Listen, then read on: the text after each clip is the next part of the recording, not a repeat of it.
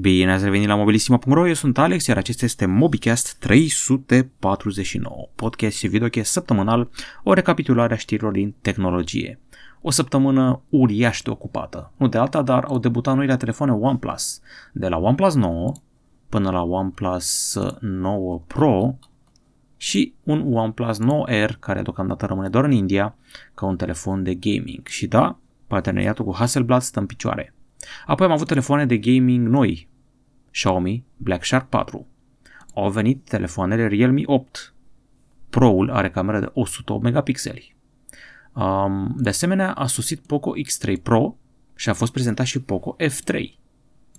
Iar Panasonic a adus câteva noi televizoare și alte dispozitive audio. Motorola ne-a prezentat un Moto G100 pe care am avut ocazia să pun mâna, iar la nivel global s-a blocat canalul Suez, cu implicații globale. Între timp s-a și deblocat. Sunt multe alte subiecte de vorbit uh, săptămâna asta.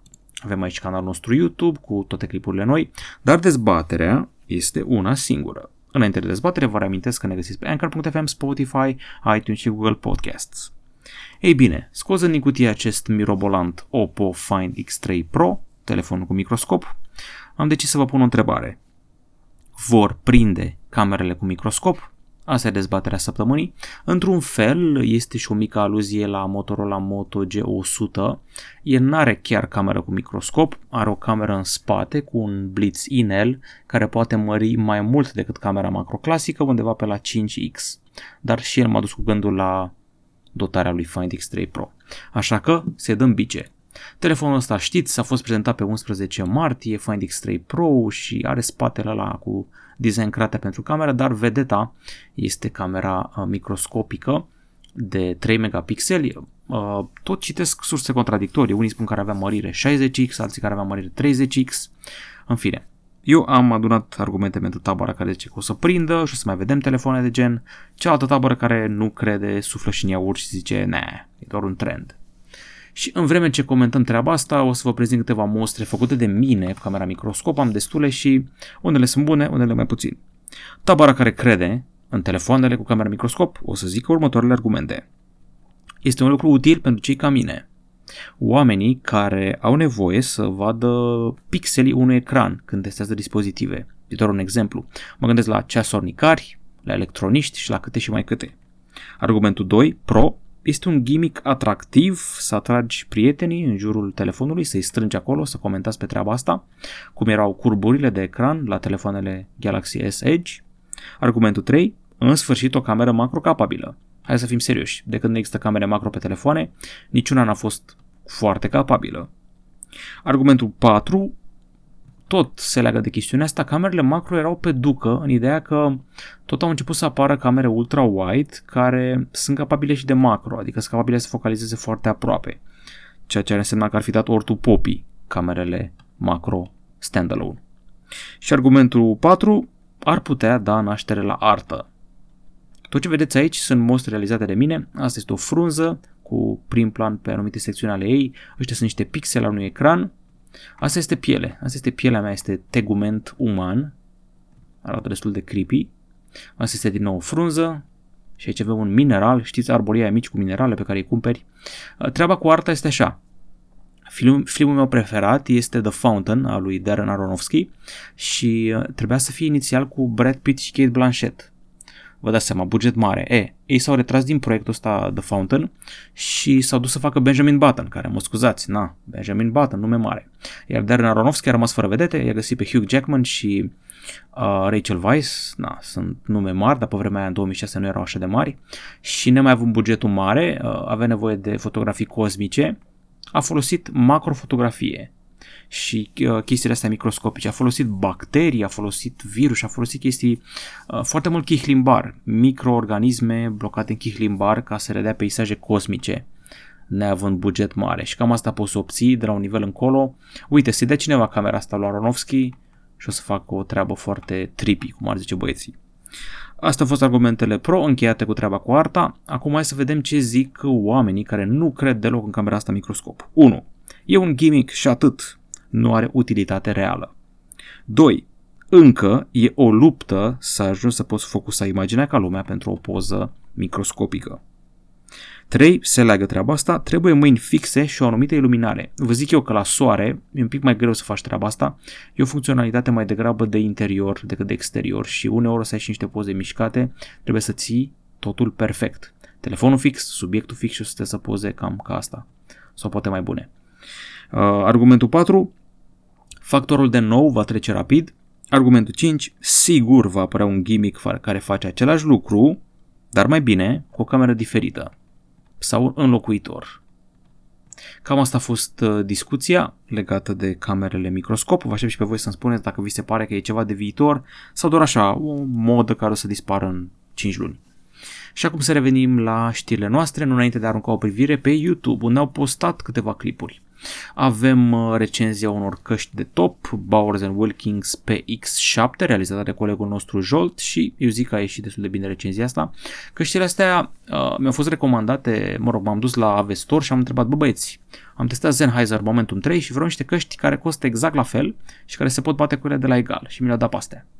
Mai multe impresii aflați în recenzie. Am scos din cutie Motorola Moto G100 cu un spate carismatic și hipnotizant, E gata recenzia lui Xiaomi Mi 11, există viață fără cameră telefoto, răspunsul în review și am scos din cutie Oppo Reno 5 5G.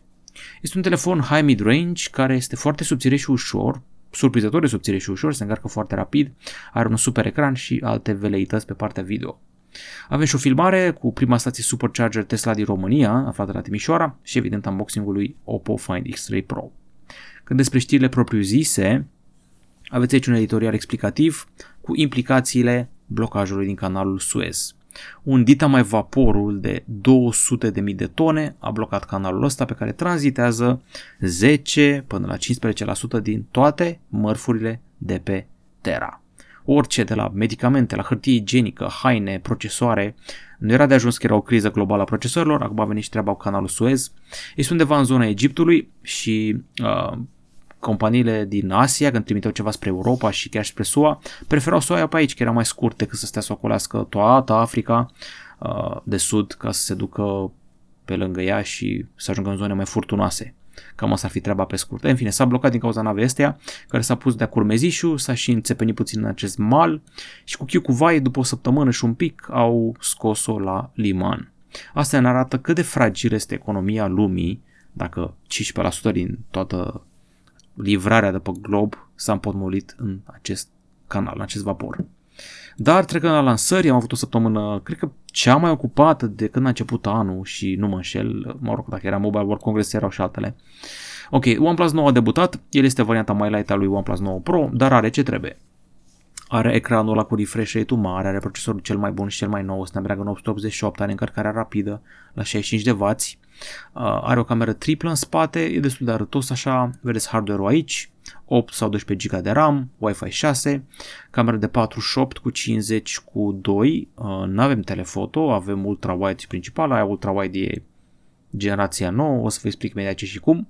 Apoi uh, trecem la unboxing-ul făcut aici, noi am primit un media kit, suntem norocoși la treaba asta, cu o fotografie legendară Hasselblad realizată pe lună. Știți că firma suedeză Hasselblad, care face echipamente optice, componente și camere, a dotat misiunea Apollo, care a selenizat cu o cameră și camera aia a făcut istorie. Când ai pedigree-ul ăsta și ai colaborat cu NASA, e clar că ești cineva, ca să zic așa. Și uite așa s-a aliat OnePlus cu Hasselblad.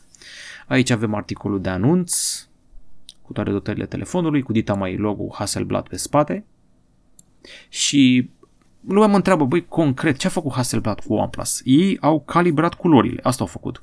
Mulți au crezut că o să fie ceva mai mult, că o să pună, eu știu, vreo lentilă revoluționară, vreo componentă. Uh, ei colaborează de prea puțin timp ca să-și poată pune amprenta în modul ăsta, doar 3-4 luni. Abia la generațiile viitoare vom simți mai mult. Tocmai avem calibrarea culorilor și în modul Pro se simte în special treaba asta. Și aici găsiți unboxing-ul și primele impresii. Revoluția cea mare a telefonului OnePlus 9 Pro e la nivel de lentilă și cameră ultra-wide.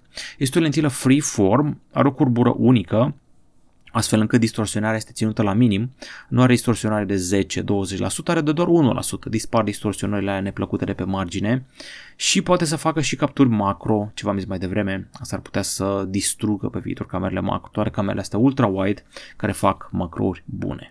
Hai să vedem mai departe ce s-a mai lansat.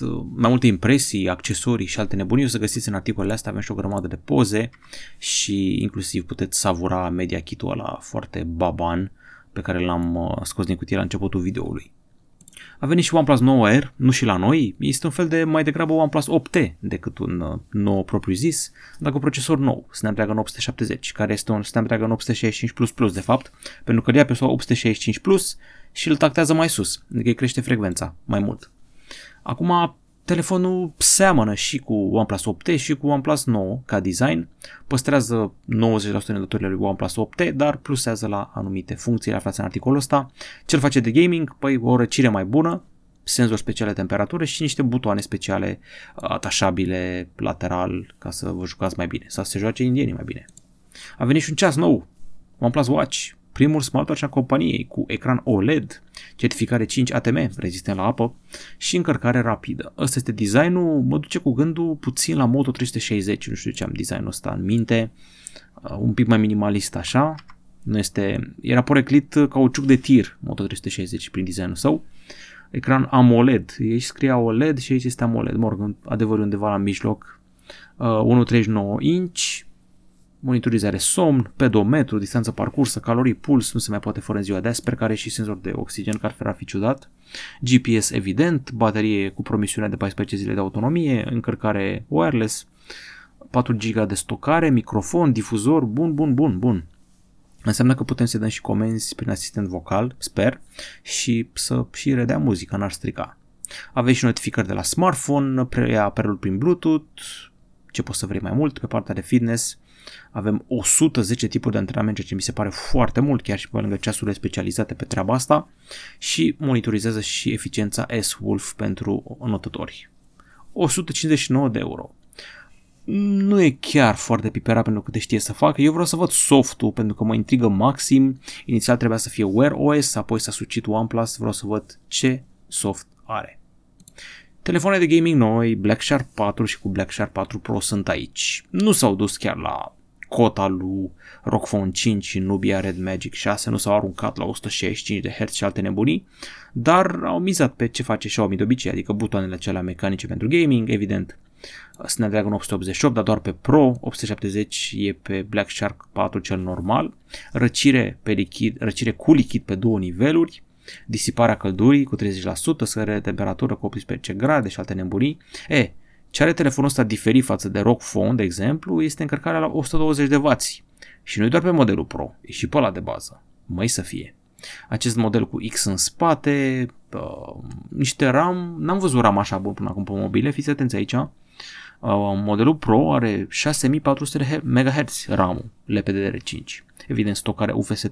Cred că deja ne pregătim să trecem la nivelul următor după UFS 3.1. Are și niște virtual RAM dacă nu se ajunge RAM-ul la mult, îți mai ia din stocare și creează niște virtual RAM. Nu e rău. Camera cam basic așa, 64 cu 8 cu 5 megapixeli sau 48 cu 8 cu 5 pe varianta non-pro. Funcții speciale de gaming sunt butoanele shoulder, sensibile la presiune și cam atât. O interfață specială peste și evident un fel de consolă pentru jocuri. Preț de pornire, mm, 322 de euro pentru varianta Black Shark 4, 512 euro pentru cea Pro. Evident că la noi o să fie un pic mai scump. N-am uitat de Honor, Huawei a vândut Honor la finalul anului trecut și a început Honor să scoată telefoane pe barba sa. Honor V40 Lite este aici, este un telefon cu ecran OLED curbat de 6,57 inch, refresh rate de 90 de Hz, dar în mare este un Nova 8, Huawei Nova 8 5G rebranduit, dar cu alt procesor la interior. Acest alt procesor fiind un MediaTek Dimensity 800U, care nu e chiar cel mai performant din lume, dar măcar o generație un pic mai nouă decât Kirin 985 pe care l-avea originalul. A venit și o tabletă accesibilă, entry level, 10 inch, Full HD+, procesor modest Helio P22T, e bună pentru copii, pentru vățarul de acasă. A venit și seria Realme 8, vedeți este Realme 8 Pro, el este primul telefon din seria Realme care are cameră de 100 megapixeli, dar are și încărcare la 50 de W și ecran Super AMOLED. Ce să zic, uh, designul seamănă cu Realme 7 Pro dinaintea sa, doar că spatele are o cameră puțin mai mare cu modulul ăla pătrat. Și este scrisul la psihedelic Dare to Leap cu litere de șchioapă, cum scrie și în articol. Al minter procesor cam modest, adică Snapdragon 720G găseam pe Redmi Note 8 Pro. Mm, nu sunt foarte impresionat de procesor, dar camera promite foarte multe lucruri. Senzorul ăsta ISOCELL HM2 e foarte performant și nu știu dacă îl ține procesorul ăsta în spate să facă toate magiile promise. Acum să vedem. Un telefon care trebuie să coste în jur de 300 de euro, poate mai puțin, să vedem. A venit și Realme 8 la simplu, cu procesor care sună un pic mai bine, parcă, Helio G95, cred că va fi bun la gaming. Îmi place foarte mult dunga asta de pe spate, care prinde lumina așa, într-un mod interesant. Um, o fi el varianta mai light, dar na, uite, are Super AMOLED, are baterie mare, are o cameră de 64 în spate, are procesorul la care sună bine la gaming. Nu e rău. Nu e rău. Și dacă se apropie, dacă scade sub 1000 de lei, devine interesant. Mai țineți minte Evolio? Scoteam noi de la ei uh, tablete din cutie, făceam unboxing, făceam review, Evolio Quadra, să fi trecut un deceniu de atunci? Wow!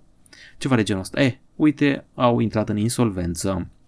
Deși ajunseseră să vândă uh, vehicule electrice, telefoane, ceasuri, tablete, trotinete, golf carts și alte nebunii, scutere, drone, acumulatori, e, uite că sunt probleme și a intrat în insolvență. Nu știu dacă o să mai auzim de ei prea curând. Acum, dacă nu-i cumpără cineva și păstrează brandul, ceea ce, na, vedem. Și sfârșitul reducerilor false este aproape. S-a pus guvernul pe retaileri care promit barea cu sarea, reduceri vor să arate că reducerile sunt reale. Uh, mereu ne amenință cu treaba asta autoritățile că o să ne facă un Black Friday pe bune și guvernul are noi măsuri. Uh, vor să monitorizeze cu adevărat cu cât a tăiat retailerul din prețul ăla când îți afișează șoc, reducere 60%. E, 60% din cât?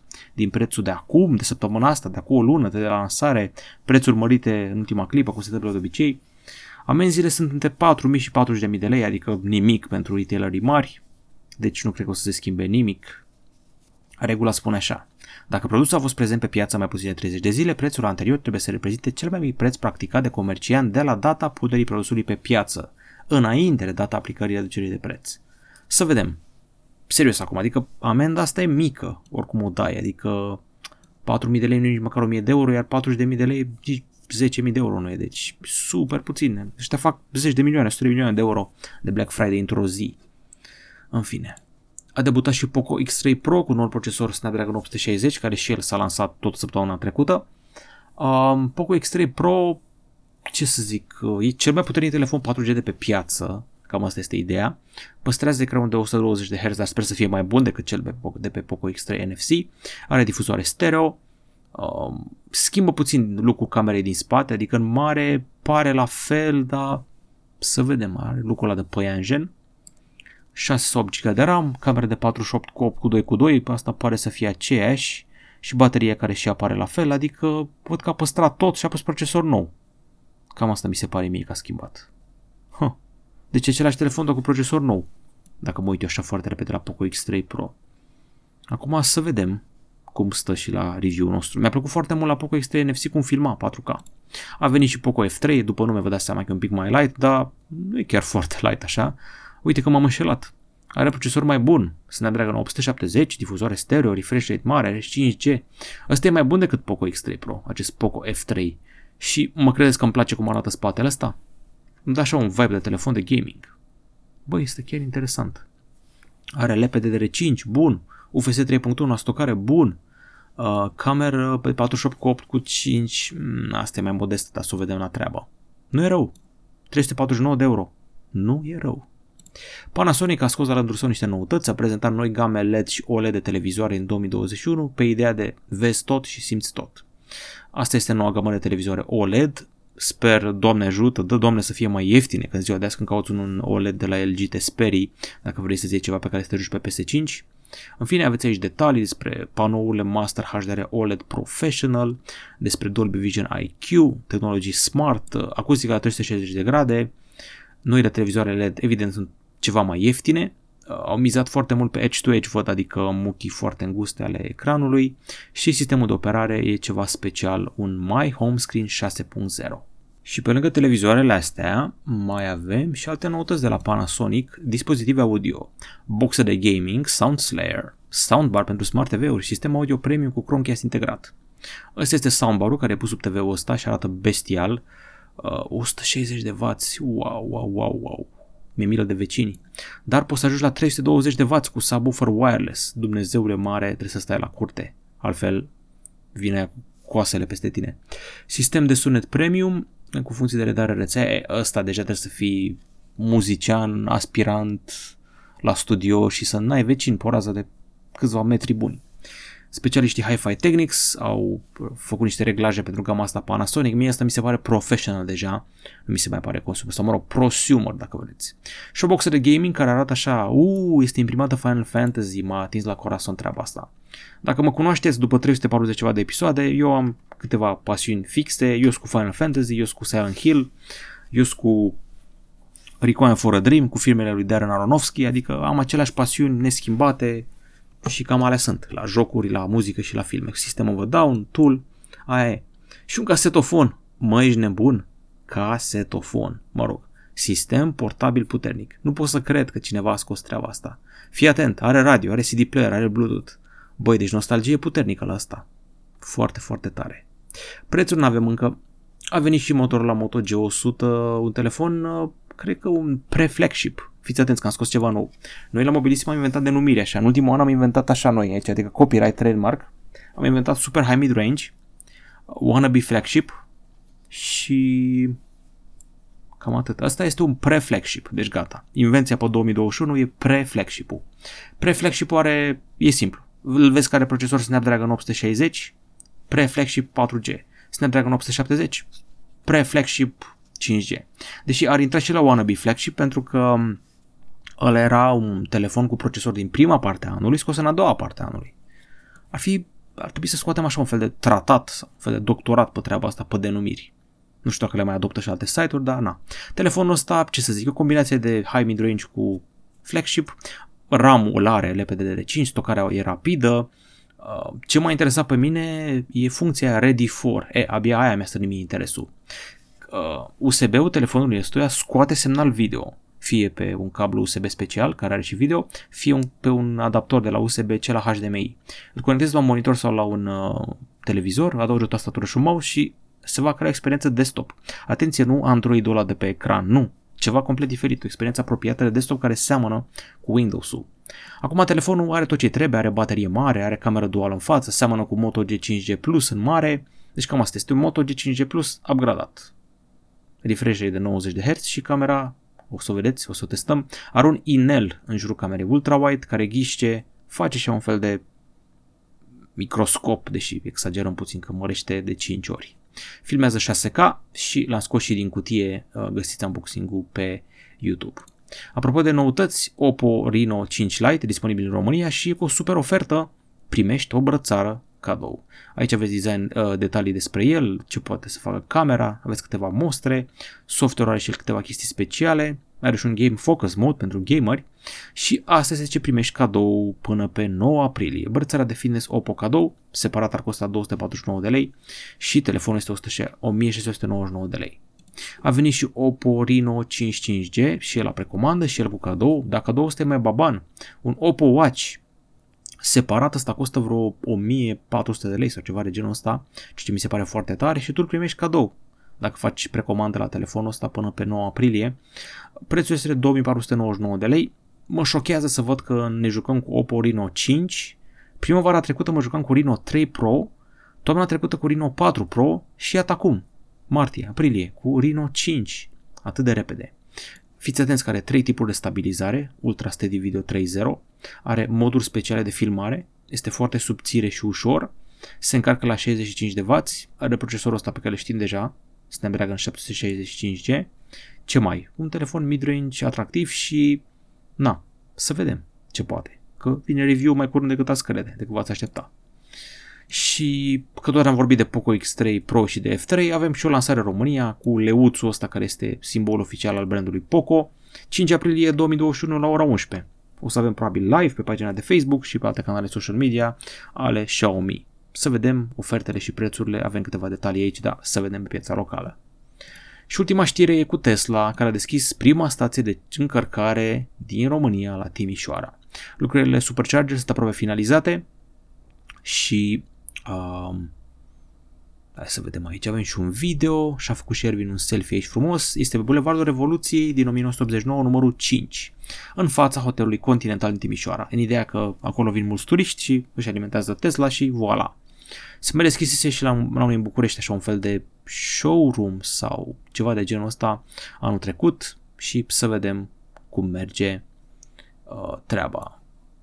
În acest an o să mai fie stații Supercharger Tesla în, amplasate în București, Pitești și Sibiu.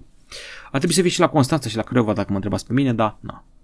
Ok, hai cu întrebările și de data asta nici nu mă mai uit pe forum. Uh, lăsăm în urmă forum. Am decis treaba asta. Am primit un comentariu aici foarte pertinent de la băiatul Dani Andy mi-a zis așa, lumea nu postează pe forum pentru că este incomod, că nu stă lumea să-și facă cont, că forumul este de pe lumea dinozaurilor, că îi se pare suspect că tot cer să posteze lumea uh, comentarii pe forum, că vreau să le fur datele, că încarc GDPR-ul și că trebuie să progresăm. Trebuie să lăsăm treaba asta în urmă, să ne modernizăm, trecem într-o nouă eră și mi-am dat seama, bă, știi ce? Băiatul să are dreptate. Ia să nu mai postăm noi pe forum, adică să nu mai ne uităm pe forum așteptăm răspunsul la întrebări. Ultima Întrebarea pusă pe forum a fost pusă pe 1 martie și mi-e greu să cred că ați mai postat ceva acolo. Așa că, gata, nu mai luăm întrebări de pe forum. Hai să vedem ce m-ați întrebat voi pe YouTube. Andrei mulțumește pentru sugestii, i-am sugerat ce computer să-și cumpere, cu plăcere. Alexandru Neacșu, când apare review la ROG Phone 5, please răspunde. E, a trebuit să trimit înapoi sample-ul pe care l-am avut eu și mi-a venit varianta Ultimate, aia puternică, cu 16-18 GB de RAM, cât Dumnezeu are bestială. Mi-ar fi plăcut să fie varianta albă, dar na, e tot închisă la culoare, dar are un design puțin mai altfel. Cred că am, fiind Ultimate, e versiunea cu ecran pe spate. Ce să zic, cu puțin noroc, jumătatea lui aprilie? Na, Andrei Deu vrea review la celălalt iPhone 12, că am făcut la doar la 12 Pro Max și că restul au fost uitate. N-au fost uitate, stai liniștit, doar că știi cum e asta? Nu prea îți dă lumea iPhone să faci review la el, că vrea să-l și vândă, știi cum e. Na, mai greu la retaileri. Să vedem, nu e exclusă treaba, poate un operator, cine știe. Uh, de Ștefan, artiștii cântăreții fac bonus frumos din difuzări descărcări de autor, un rest interesant video.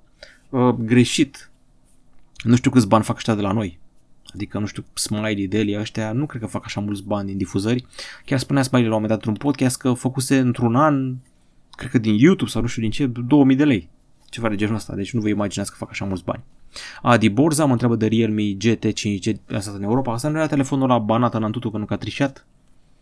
Na, Realme, eu până una alta vreau să văd că scot 8 la noi, Realme 8 Pro. Aia vreau să văd eu. Chiar ar fi interesant, dar cred mai avem de așteptat, că vin cu o ușoară întârziere Realme-urile astea la noi, dar se aude că ar veni Realme 8 în curând. Chiar sunt curios. Să fie o bătălie, știți cum, la baionetă, la sânge, între Realme 8 și Redmi 10, Redmi Note 10. O bătălie de aia maximă, chiar vreau să o văd. Uh, Raresh Evil spune nu la faza cu NFT-urile, ultima oară am vorbit despre NFT, adică non-fungible token, adică tehnologia pe bază de blockchain, unitatea aia care uh, te ajută să semnezi digital, să pui semnătura digitală asupra unei opere de artă. Deci cam asta ar fi. În fine. Editor XV, care pune de obicei întrebări lungi, îmi spune super video ce părere despre poziționarea boxelor. Mi-am conectat sistemul meu Logitech Z333, primele boxe le-am pus în colțurile camerei, sunt două, iar subwooferul la mijloc, ce pare despre boxele Logitech Z333? Nu sunt familiarizat cu ele, dar în vieții mele nu prea am avut chestii cu surround, am preferat două boxe babane și gata, nu mi-am luat, uh, cum le zicea, sateliți, nu prea am fost eu cu sateliți așa. Ai un subwoofer de la de neam prost și încă vreo două boxe și gata. Acum na, știu că am fost și eu în vizită la prieteni care își montaseră, își găuriseră pereții, își găuriseră și fonierele, puseseră 15 sateliți, se uitau la Fast and Furious toată ziua. Era un fel de acoustic porn ce făceau ei acolo. Da, înțeleg fascinația asta, dar la naiba, mi se pare de ajuns imersiunea vizuală. Trebuie și imersiune sonoră. Păi mă pierd în lumea aia, nu mai ies din casă. Deja nu mai ieșim din casă. Nu te tâmpești, nu știu, intri efectiv în lumea aia a filmului și rămâi acolo. Nu știu, doar părerea mea. Acum, Ana, înțeleg să fii purist și să-ți cumperi scule de mii de euro și să te imersezi într-un joc, da. Dar oare nu te imersezi prea mult? Nu știu. Parcă eu prefer căștile, experiență mai intimă așa. În fine. Gata cu întrebările, puține, dați multe întrebări pe YouTube, nu vă mai fură nimeni datele, dacă vă era teamă de forum și trecem la diverse.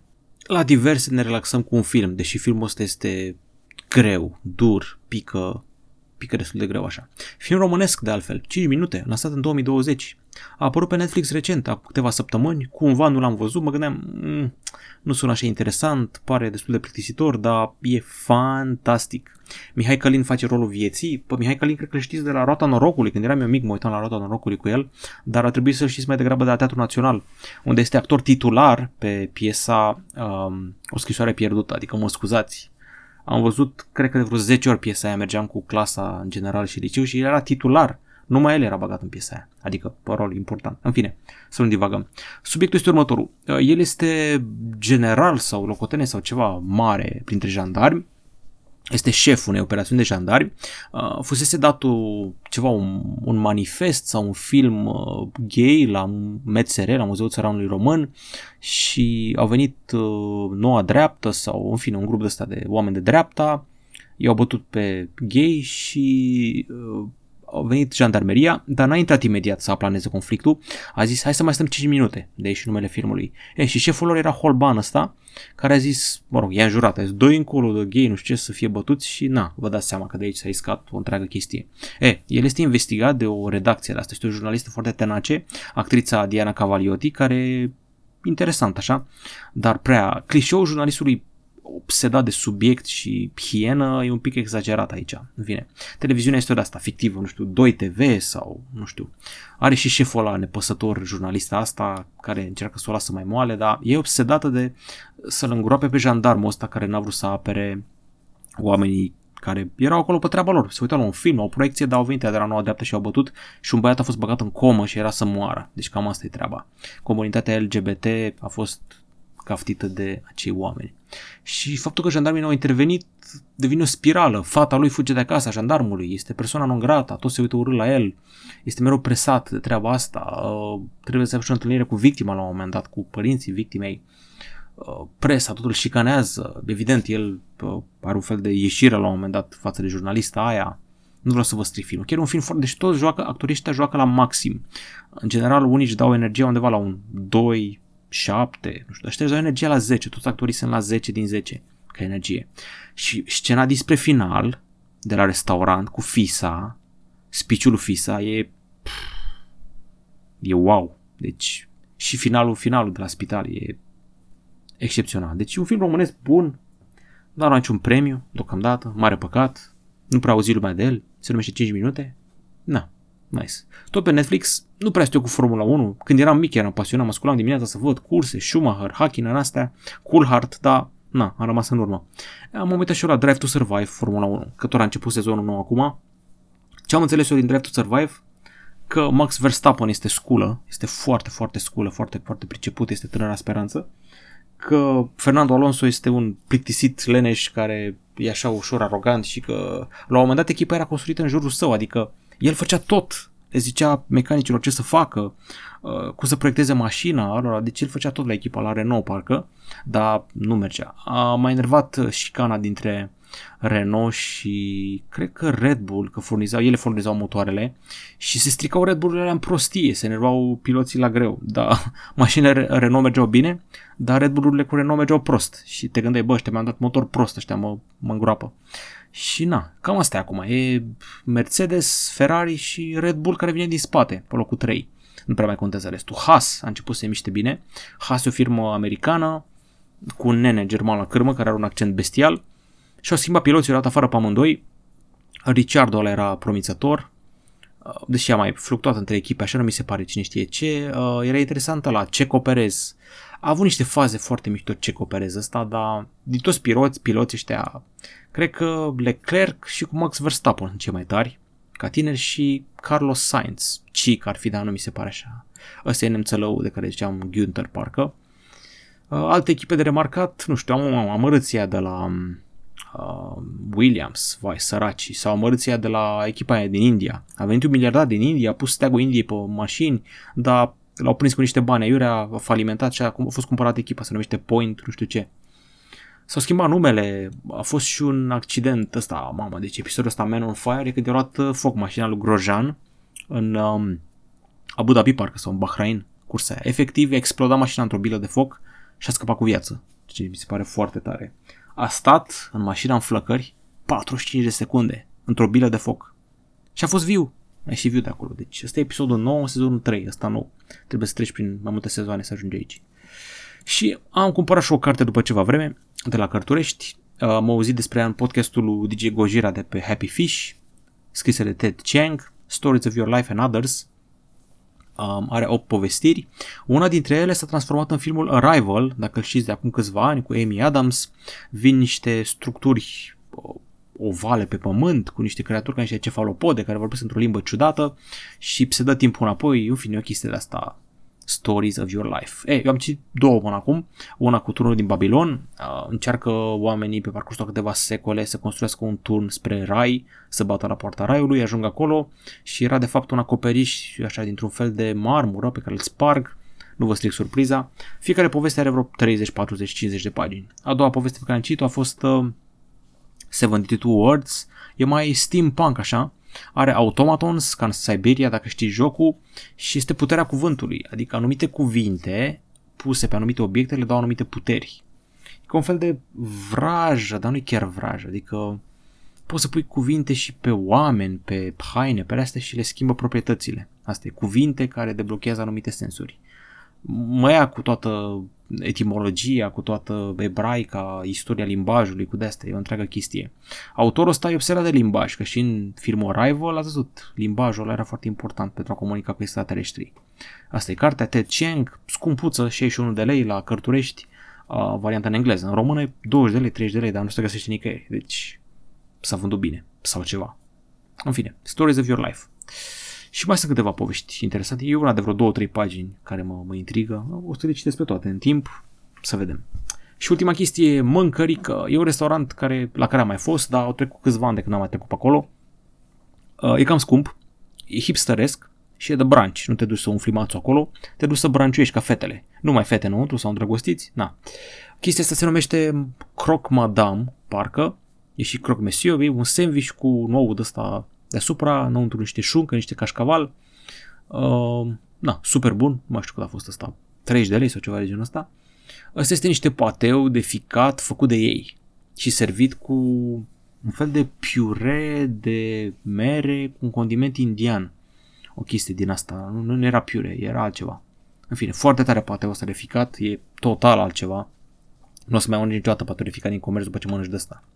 Așa, și un smoothie ăsta anti-aging, ăsta e vreo 19 lei sau ceva de genul ăsta, fructe de pădure date prin blender și cam mai e. Da, v-am zis că este foarte scump, în principiu dacă îți de cineva cinste să mergi acolo, uh, nu o să pleci cu burta plină că e numai cu branciuri și hipstereală sănătoasă. Ăsta este câinele Marcel, câinele locului, uh, disperat pentru atenție și după mâncare, dar nevoie să-i dai că e la dietă. Acestea fiind zise, acesta a fost MobiCast-ul, sper că nu v-a făcut foarte multă poftă. 349, neapărat să vă uitați la filmul ăsta, este foarte bun. Uh, noi finalizăm recenziile telefoane OnePlus, amândouă. Am finalizat Mi 11, vine și Oppo Reno 5 5G. A venit și ROG Phone 5 înapoi la noi. Știu, mă tot chinui să termin Realme 7 Pro ăla și nu reușesc. O să reușesc.